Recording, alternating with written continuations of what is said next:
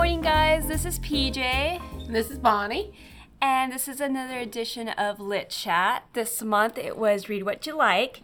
As promised in our last episode, Bonnie and I ended up reading one of our favorite children's books. But before we st- start talking about that, let's talk about some of the other books that we read, and then we'll circle back to that one. Sounds good, Bonnie? Sounds good to me. All right, so I'll go ahead and go first. Um, this was an actually a good month for me. I read three books, Woo! which you know doesn't really happen for me. Um, so the first book that I read was a book called Mary Jane, that is by Jessica Anya Blau. This reminded me a lot of Daisy Jones and the Six Okay. because it has a lot of uh, musical aspects. However, as much as I like Daisy Jones and the Six, I actually found this one to be better. I just love this one be- more. So, a little bit about the plot. There's this girl named Mary Jane who I want to say she's 14. She gets asked to be a nanny during the summer to a five year old named Izzy. And so she's the nanny to Izzy. Her father is a psychiatrist, and her father just happens to be treating a very famous musician named Jimmy, who is married to a very famous actress named Sheba. And they have to kind of keep this on the low, so they ask uh, Mary Jane, you know, to keep it a secret. Sure enough, part of the problem comes from her trying to keep secrets because her mom is very nosy and wants to know a lot. So Mary Jane finds herself telling lies. so, are Mary Jane's parents separated, or No, Mary Jane's parents are together. But- so is Izzy the actress's? I'm I'm not sure where Izzy comes into this. She's the daughter of the psychiatrist who's treating the musician and the actress.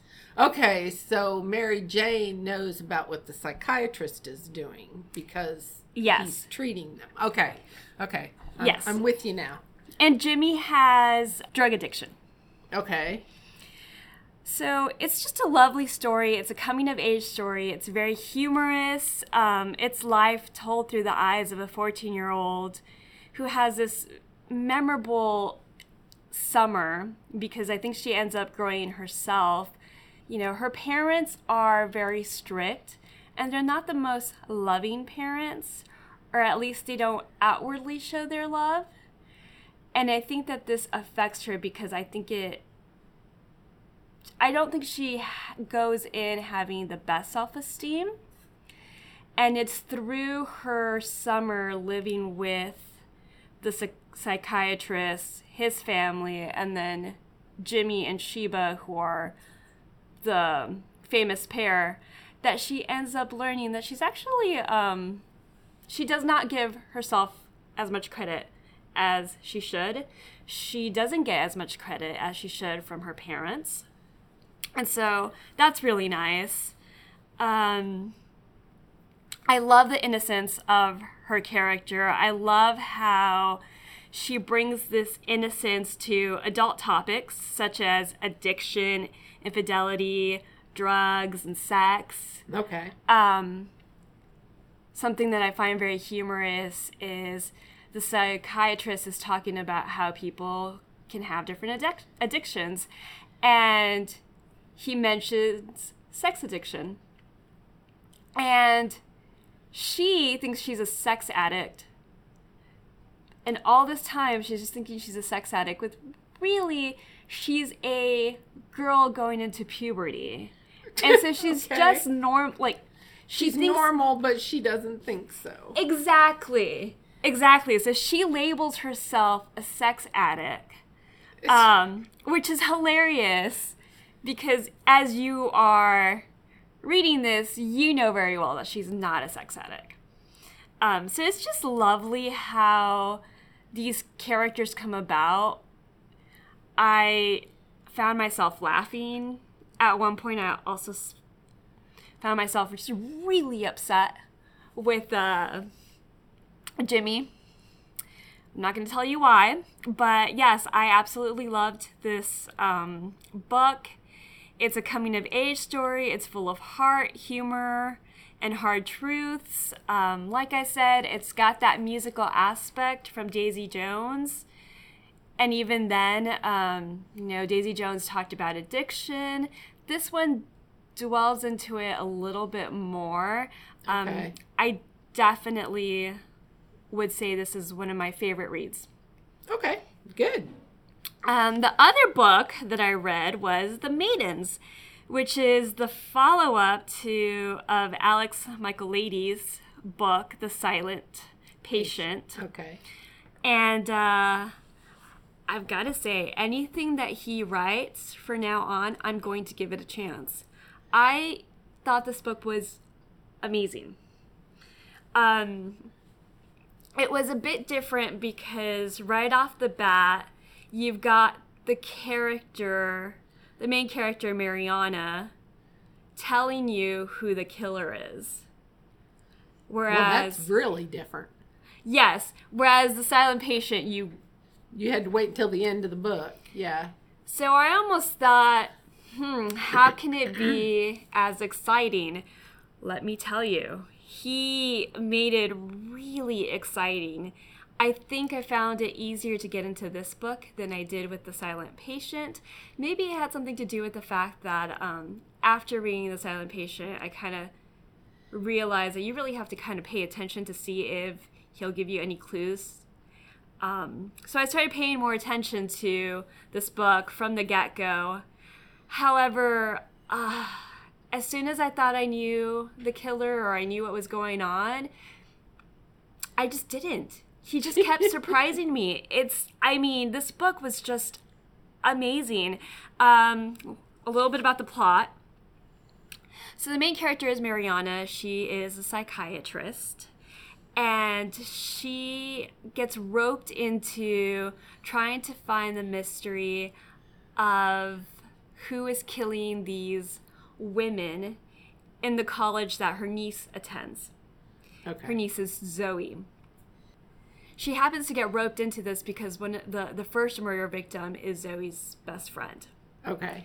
She starts to find out that these deaths have a lot in common, specifically that the women who are being killed all belong to this um, group called the Maidens, which is a student group of, I think, seven.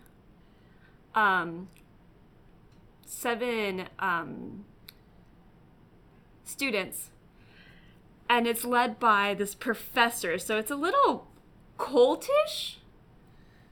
And it's also a little questionable because you're like, why does a professor have A group of women called the Maidens. Uh, Right. Okay. exactly? And the professor is um, he teaches Greek mythology.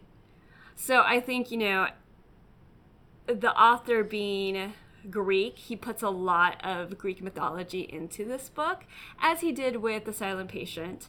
Um, Right. Also, having a background in psychiatry, he um, also is very knowledgeable and puts this um, puts that into this book also. So is she is um Marianne Marian what's her name? Mariana. Mariana. Is she kind of doing this on her own or is it in Yes. conjunction with the police or So she are the police involved yet or The police are involved, but they very much don't want her to be a part of it. Okay. And in fact, she gets in trouble with the police because she's just being nosy. Later on, she does find what I would say a partner who helps her with these things. But there's not much I can say. What I can say is the other brilliant thing about this book was that um, it connects the first book, this uh, Silent Patient. Now, this is not a sequel to The Silent Patient, Okay. um, but it connects it because you will f- you will read familiar characters that were in The Silent Patient make a presence in this um, book. Okay. they don't have too much of a presence, but you also kind of learn how um, the psychiatrist that treated, I forgot her name, that treated the patient in the silent. I, I can't remember. Big- Alexis, or I, I want to, I don't know. You, I don't remember her name either. you find out how he ends up going into the institution where she is at. So I I loved it. I thought it was amazing. Um, the ending was just so good. It was so satisfying. You know, sometimes you get to the ending and you're just let down. No, the ending was satisfying. It had me guessing till the end. And um, we talked about how the first book is going to be The Silent Patient's going to be made into a movie. I could easily see this being turned into a movie also. It was just great. And like I said, anything else that he um, writes, I will give it a chance because, quite honestly, these two books have left me. They've left my mind blown, to say the least. Okay. so, yes, two awesome books for me. And then, um, how about you? well, I read a lot again since Nice. our last issue. Um, of course, I, I've been reading my little series about uh, Veronica Speedwell, my butterfly person, my lepidopterist, and her um, sidekick, Stoker. Um, things are starting to heat up a little bit between them. Oh, nice. You know, uh, Veronica has said, you know, she's she's a very um, open person, yeah. and um, you know, she she admits readily that she has had sexual encounters with men and and enjoys it. But the one thing she has always said is that she will never have an affair with an English man. She does it like she has her affairs out in in her foreign co- in the foreign countries because she doesn't want to bring it home. Okay, because I was going to say, I remember you telling me this. I don't remember why she's not willing to have an affair with an Englishman. It's because she's English too, right? She's English too, and she just um, a lot of it's the scandal that would happen if somebody found out about it at home. You know, Okay. so she does it. Basically, she does it with people she never ever expects to see again in her lifetime. Because this It's kind of like these one nights It's 1800s. It's So Victorian. 1860s. Yes. Oh yeah, that would The- be because very the scandalous. first book was when Queen Victoria was celebrating her 50th okay. um, anniversary or whatever. So yes, it would be extremely scandalous. The fact that she lives on her own, quote unquote, as a woman in this time frame and has this job as a butterfly person is just astronomical anyway. And the fact that she travels on her own without maids and what have you. People people are kind of skeptical to begin with. So she doesn't want anything to happen in England that would upset people hiring her to go out and do these jobs. Yeah, that makes sense. So, but things are starting to heat up a little between her and Stoker, and his brother had a lot to do with it because his brother also kind of he would like to have an interest in you know he has sort of an interest in Veronica too. Oh. Um, and so it's kind of like the brothers vying for attention and um, of So course the of a- brother is the lord. He is the reigning head of the family right now.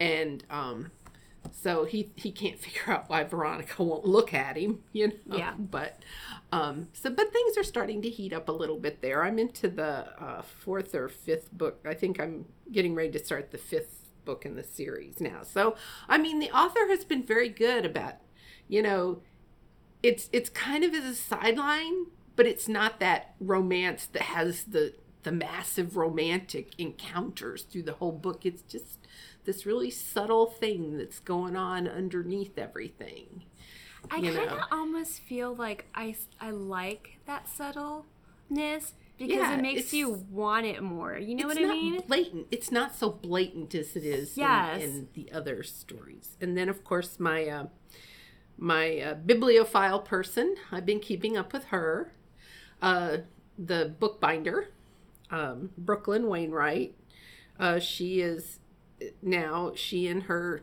significant other are living together and um, you know she's she's had a really rough time with relationships. she can't figure out why this guy likes her. He's this he's this James Bond type character. You oh. know, he he worked he worked in espionage and now he owns his own security company and he's this wonderfully handsome, you know, he he's literally a James Bond character, you know, and so I'm assuming he helps her out with. Well, originally in the very first book, he was the one that accused her of murder. Oh, in yeah, the first okay. place, and then when she faints in his arms at the sight of blood, he has to change his tune. Okay. And and things progressed, and and they just got closer and closer. But her her family is her. I love her family. Her mother and father um, were, you know, your hippies of the of the 60s and 70s and they named all their kids after the places where they were and and that's how Brooklyn got her name and all of her siblings but um, her mother is just she's still this wild child and every time she meets her you know she says oh i have to check your chakra you know and and all this kind of stuff and she she comes up with all these ways to purify you know your your surroundings and to purify your body. And and the whole family knows that you know mom's going to try this. So try to stay away from mom if you're having an issue. So the family doesn't buy into the whole thing but they but just the, accept it because of the mom. Right. Well they do kind of because they ended up the parents brought all the kids to a commune in california mm-hmm. when they were young you know, they joined this commune. And as it turns out, the leader of the commune was a smart businessman. And now they have a town and they have a winery and they have, it's now a resort area. And all the people who still live there, who were the original commune people, are now rich. So, yeah, it's, it's kind of interesting how their life has evolved. But, you know, Brooklyn's kind of feeling like a death magnet because, you know, of course, these books are about murders. Yeah. And it's always her that finds the body or something, you know. And she's always tripping over dead bodies, so to speak. So she kind of feels so she's talked to the guru at the commune a couple of times, you know, and, you know, why is this happening to me? But so she's learning to accept that this may just be her lot in life. And, uh, but it, they're they're funny they, they have mean, this funny side to them, and they're really funny. maybe fun. it has something to do with her chakra. Yeah, who knows? and then, of course, there's. Um, I also read another children's book. You know, we had talked about reading some of our former children's books, so I had decided to read. I love the Harry Potter series, and you know, J.K. Rowling came out with a a new book called Ichabod and um, in reading it, apparently she had written this book years and years and years ago um, for her children. Um, like she would do a, a chapter a night for them. And then after her children grew up, she just kind of stashed it away in the attic and didn't think anything more about it until COVID came along last year. And then she decided to dig it out and put it online, chapter by chapter, for kids to read and to illustrate. And she, what she did was she would put out the chapter, and then kids would draw pictures uh, depicting what happened oh, in that wonderful. chapter and would send them in. And so, this book, the pictures in this book were ones that were picked from all the drawings that the children did and they are some of them are just astronomical because they're like 11 and 12 year olds and younger drawing these them, pictures. and yes they're beautiful. And um, just a quarter of the way in i'm going oh this is a disney movie. Well and i i should say just... when we were talking about it people didn't catch on that we had said J.K. Rowling. So they thought about the Disney movie Ichabod Crane and the Headless Horseman. Right. And no, so we were like, no, no this no, is completely different. This is not Ichabod. This is Ickabog. Um, it ends in a G. And um, but you have this little kingdom run by this king who's oblivious to everything around him except his happiness. And so he has these uh, friends who kind of advise him Friends in quotations? Well, I would put them in quotations. He Okay. thinks they're they're his lifelong friends, but they're friends that use him for their betterment. And inevitably it ends up being to the detriment of the kingdom and to a lot of people. And um, of course Spittleworth is the name of the worst one, and I he could be the villain. Oh, he could be a Disney villain like you wouldn't believe. And Well, I like the name because it's like Spittleworth Spit. Yeah. Well, a lot of the names in this book kind of go along those lines, you know, like their their names are kind of like their characters. So you can kind of tell their personality. but it's it's it's another one of those books that I found like the Harry Potter series where yes, they're children's books, but they do have a lot of adult things about them, you know, that kids would not pick up on. Yeah. they're very they can be very adult um, oriented as well and i think i think anybody my husband read this and he doesn't always read the books that i recommend but he thought it was absolutely good Wow. and it's you know for an adult it's an extremely quick short read. Because it's written for children it's easily read. I liked it. I thought it was just wonderful. And you know i can't tell you a whole lot about it. it's another one of those books that if you start talking about this then you have to talk about this. And you're like no that would give too much of it away. You know you have the kids that end up saving the kingdom with the ichabod and you know the ichabod is supposedly most people don't believe in it but it is it ends up being something true but most people had always thought it was just one of these things you use to scare your kids you know into doing good you know oh the ichabod's gonna eat you you know like the boogeyman. yeah, it's like the boogeyman. But it turns out the Ichabod is real and he's not a mean person. I will tell you that. I thought it was just a very fun, interesting, but yeah, it was, uh, I, I really liked it. That's nice. Awesome. You did give that book to me to read, and I am going to read it. Um, so I'm glad you didn't say too much of it.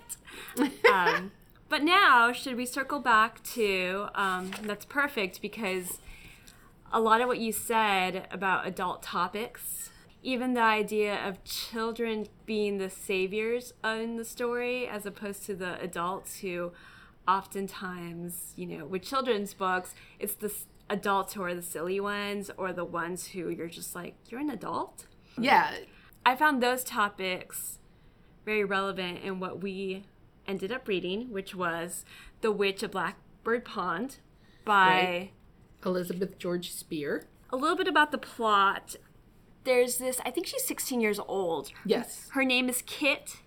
She is coming from Barbados and she goes to Connecticut. Her grandfather passed away. She's kind of an orphan because her parents Not kind of. She is an Yes. orphan. Well, her um, parents died, and so she lived with her grandfather, and her grandfather ended up dying. So she ends up going to Connecticut to visit. Well, she says she tells people she's, She's gonna visiting visit. her aunt, her, her mother's sister. she goes telling people that she's gonna visit, but actually she is hoping to live there. She is estranged. They would still write letters, but you know, given the fact that she's in Barbados and for the longest time the aunt was in England and then moved to America. Yeah. Yeah. Um they're still um I mean, you have to figure it just takes so long for mail to go anywhere just because it has to go by ship and you know the ships only traveled so often in in the wintertime they didn't come at all to Connecticut because all the rivers were frozen and the ships couldn't get there. And so she goes and she lives with her aunt and her aunt's family. And uh, she realizes that the way she was raised in Barbados makes her an outsider in this community. Because she's seen as an outsider, it brings trouble and also um, there's an element of danger, I would say. Well, she was raised her grandfather owned a plantation. Yes. So you can just imagine the way she was raised. She was raised as the daughter of a plantation owner. And now she is going to a community where, you know, everybody, I think her cousins had one dress or two dresses apiece, and she brings seven trunk loads of clothing. Yeah. That's the first thing that she notices or that she is made aware of. But a lot of it, uh, because she is an outsider, she ends up befriending the other outsider in the community, who is the witch of Blackbird Pond. And I remember. Or so that's what they say. Well, I you can't see this, but I'm doing quotes around the word witch. Um, you know, obviously, this is the late 1600s. We're, we haven't been that far removed from the Salem witch trials, mm-hmm. or this is that same time period, you know, where the Salem witch trials are happening. And she has already done some things in coming to shore off the boat, you know, that are making people question her. And there's this one particular um, obnoxious woman called Mrs. Cruff and she has a very young daughter named Prudence. And Prudence and Kit end up becoming friends with in and in turn with the with Hannah Tupper, who is the witch, quote unquote. Um, well, and to be fair, Hannah, Hannah Tupper is no witch. She is a Quaker, and and, and because is, she's a Quaker, she's not accepted I mean, I read this book. I, I had to be fifth or sixth grade when I read this book. So mm-hmm. I was extremely young. And I am pretty sure because at that point in my life, anything that had witch in the title or horse in the title, I was reading it.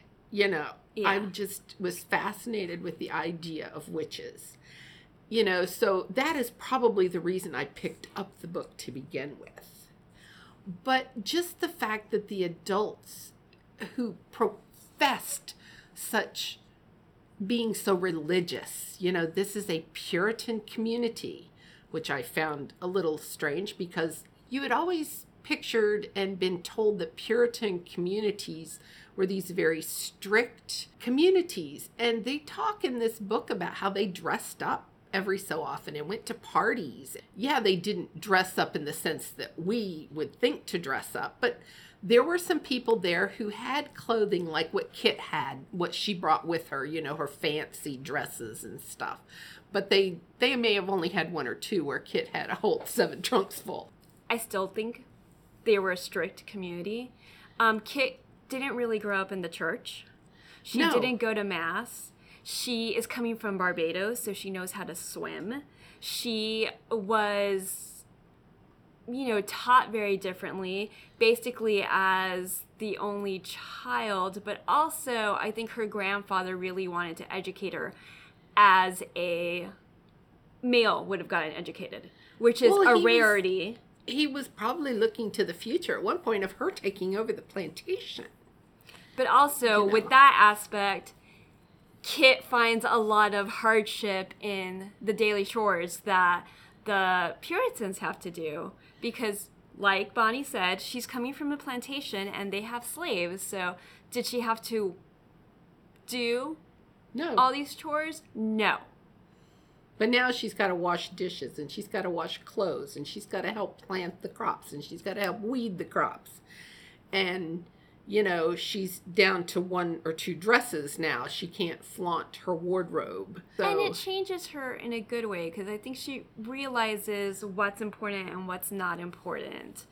And having seven trunks of clothes is not important. Although, also, to be fair, Kit, when she first meets her aunt and her uh, cousins. cousins, tries to give them clothes and the uncle was just absolutely forbidding it. Yeah. No, absolutely not. We don't need that stuff, was his comment. You know, we're fine the way we are. But there's also some nuances and stuff that start in this book where you see the beginnings of the American Revolution. You know, Yes. we're still about 50 years away from the revolution, but you can already see, um, you know, people not liking the the king, trying to tell them what to do, and you know, the king's governors and stuff saying what you can and can't do because Connecticut apparently had been kind of a little community on its own that they weren't under royal rule, so to speak. And then they get a governor that is comes in who is for the king, and now all of a sudden they have to answer back to England again. And there are people in the community like Kit's uncle who don't want this. So you're already seeing these rifts, and I don't think as a child I picked up on that either. Whereas an adult, I can pick up Well, on let me- Let me tell you, I remembered the main plot. I didn't remember all the details because I was convinced at one point that something happened that never actually ended up happening. And I think it was because I thought that she at one point was made to do that sink or float test to Right. see whether she was a witch or not. And so I had it in my head and I was anticipating when that would come up and it never did because it just You know, I just kept got it in my head. anticipating that too, and it's not that I got it in my head, but it was a comment that Nat, the the captain of the ship that brought her to Connecticut, Yeah. made a comment to her. The son of the captain. the son of the captain. He made some comment to her that because she knew how to swim, and we won't tell you how that came about, how they found out, but I think it would be worth your while to read the reread this book or to read it for the first time. But he makes some comment to her that she better be careful because in this part of the country that was a sign of being a witch and if she wasn't careful they were going to do the water test on her and she goes, What's that? And he goes, That's where they tie you to a chair and dip you in the water. And if you float, you're a witch. And if you sink, you're innocent. But by the time you sunk, you're dead anyway. So, Yeah. you know, it doesn't matter whether you were a witch or not. So, So- even with those, even forgetting about those details, rereading it, I still really liked it. I did too. And from an adult perspective, I realized just how many difficult topics get brought into this book. You know, you've got the topic of religious tolerance, you've got what rumors can do, witchcraft, slavery, because at one point Nate, you know, mentions to her Nate's opposed to slavery and he talks about how he would be making him and his dad would be making more money if they were willing to sell slaves but they don't. And They were willing to have to transport slaves yes. on their boat. and kit having grown up in a plantation with slaves doing things doesn't really understand the concept of how horrible slavery is. Um, another thing that you also pick up on is child abuse because prudence Oh my gosh, that poor child. You just you wanted to reach through the pages of the book and slap her mother silly and then slap her mother silly some more and then you wanted to do it to her father for allowing it to happen. Yes, and this is what a surp- this is I think what it doesn't surprise me, but I think that this is what validates children's books. I think oftentimes as adults we just oh there's a ch- they're children's books, you know, they're not as complex. But no, you reread them and you start to realize, wow, they're talking about child abuse. They're talking about witchcraft. They're talking about slavery. They're they're talking about spousal abuse too in a way because this this one woman who is abusing her child is also sort of abusing her husband. Now, the fact that he's letting her get away with it because we're in a time period when women supposedly didn't have a lot of power. Yeah. But yet, this woman is running her household, and her, the husband is letting her do it. For whatever reason, he is not standing up to her. And you see, you know, you've got all these issues. And, I didn't pick that up as a kid.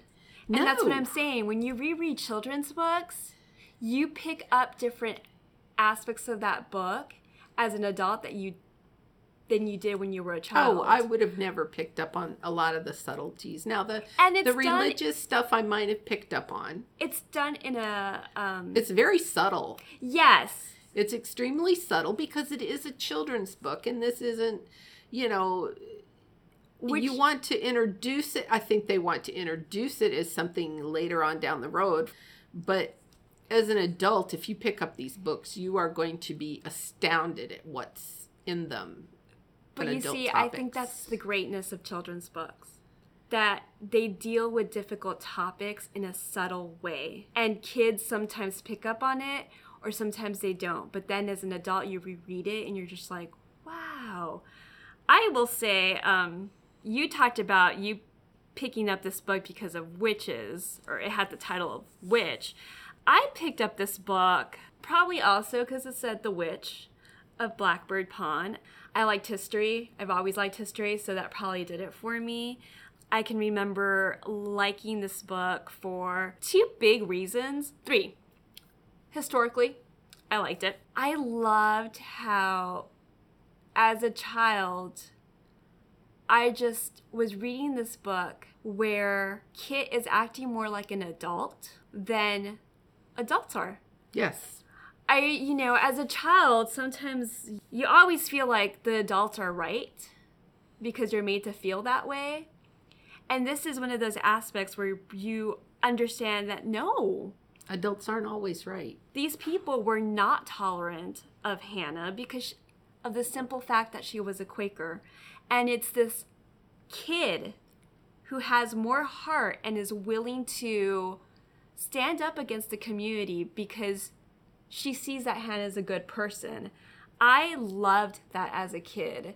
That idea of, you know, kids aren't always wrong sometimes kids have more sense than adults. And this was one of those books that as a child I was like, yes, I like it. Also, growing up as a tomboy, I loved Kit. I loved Kit. She held her own with the like guys. She just was She was her own person. that yes. And she I didn't knuckle under to that. the to the local norms. She kept herself. She kept enough of herself that it was she didn't lose herself. And for a girl growing up, it's important to have these characters. Yes. It is very important to have these self empowered girl characters because oftentimes, I don't know, you look at Kit and then you look at her cousins, and her cousins are the opposite. Her cousins are, one of them just wants to get married. Yeah. She's all about material life. Well, the other one apparently is um handicapped. Yeah. She can't walk or something and she would love to have a regular life, but she has given up pretty much on a lot of having a regular life and nice things happen to her in the end, but um But kids but very, she's kind of given up on life and just is accepting what and comes along. Kit's and very like, no, you know, pushing you can her. do this. You can do this. Yes. So Kit was a very good influence on her cousins as well. So I think you should all re- go reread some of your childhood favorites because you might find some new things in them that you didn't realize were there the first time you read them. I would agree. And with that, Next month is Read What You Want again. yes. Let us know. If you do read um, children's books, or just let us know what's your favorite children's book. What's a book that I should read that you read as a child? I would love to know. Right, Bonnie? Right. All right, guys. Well, thank you once again, and see you next time. Bye. Bye.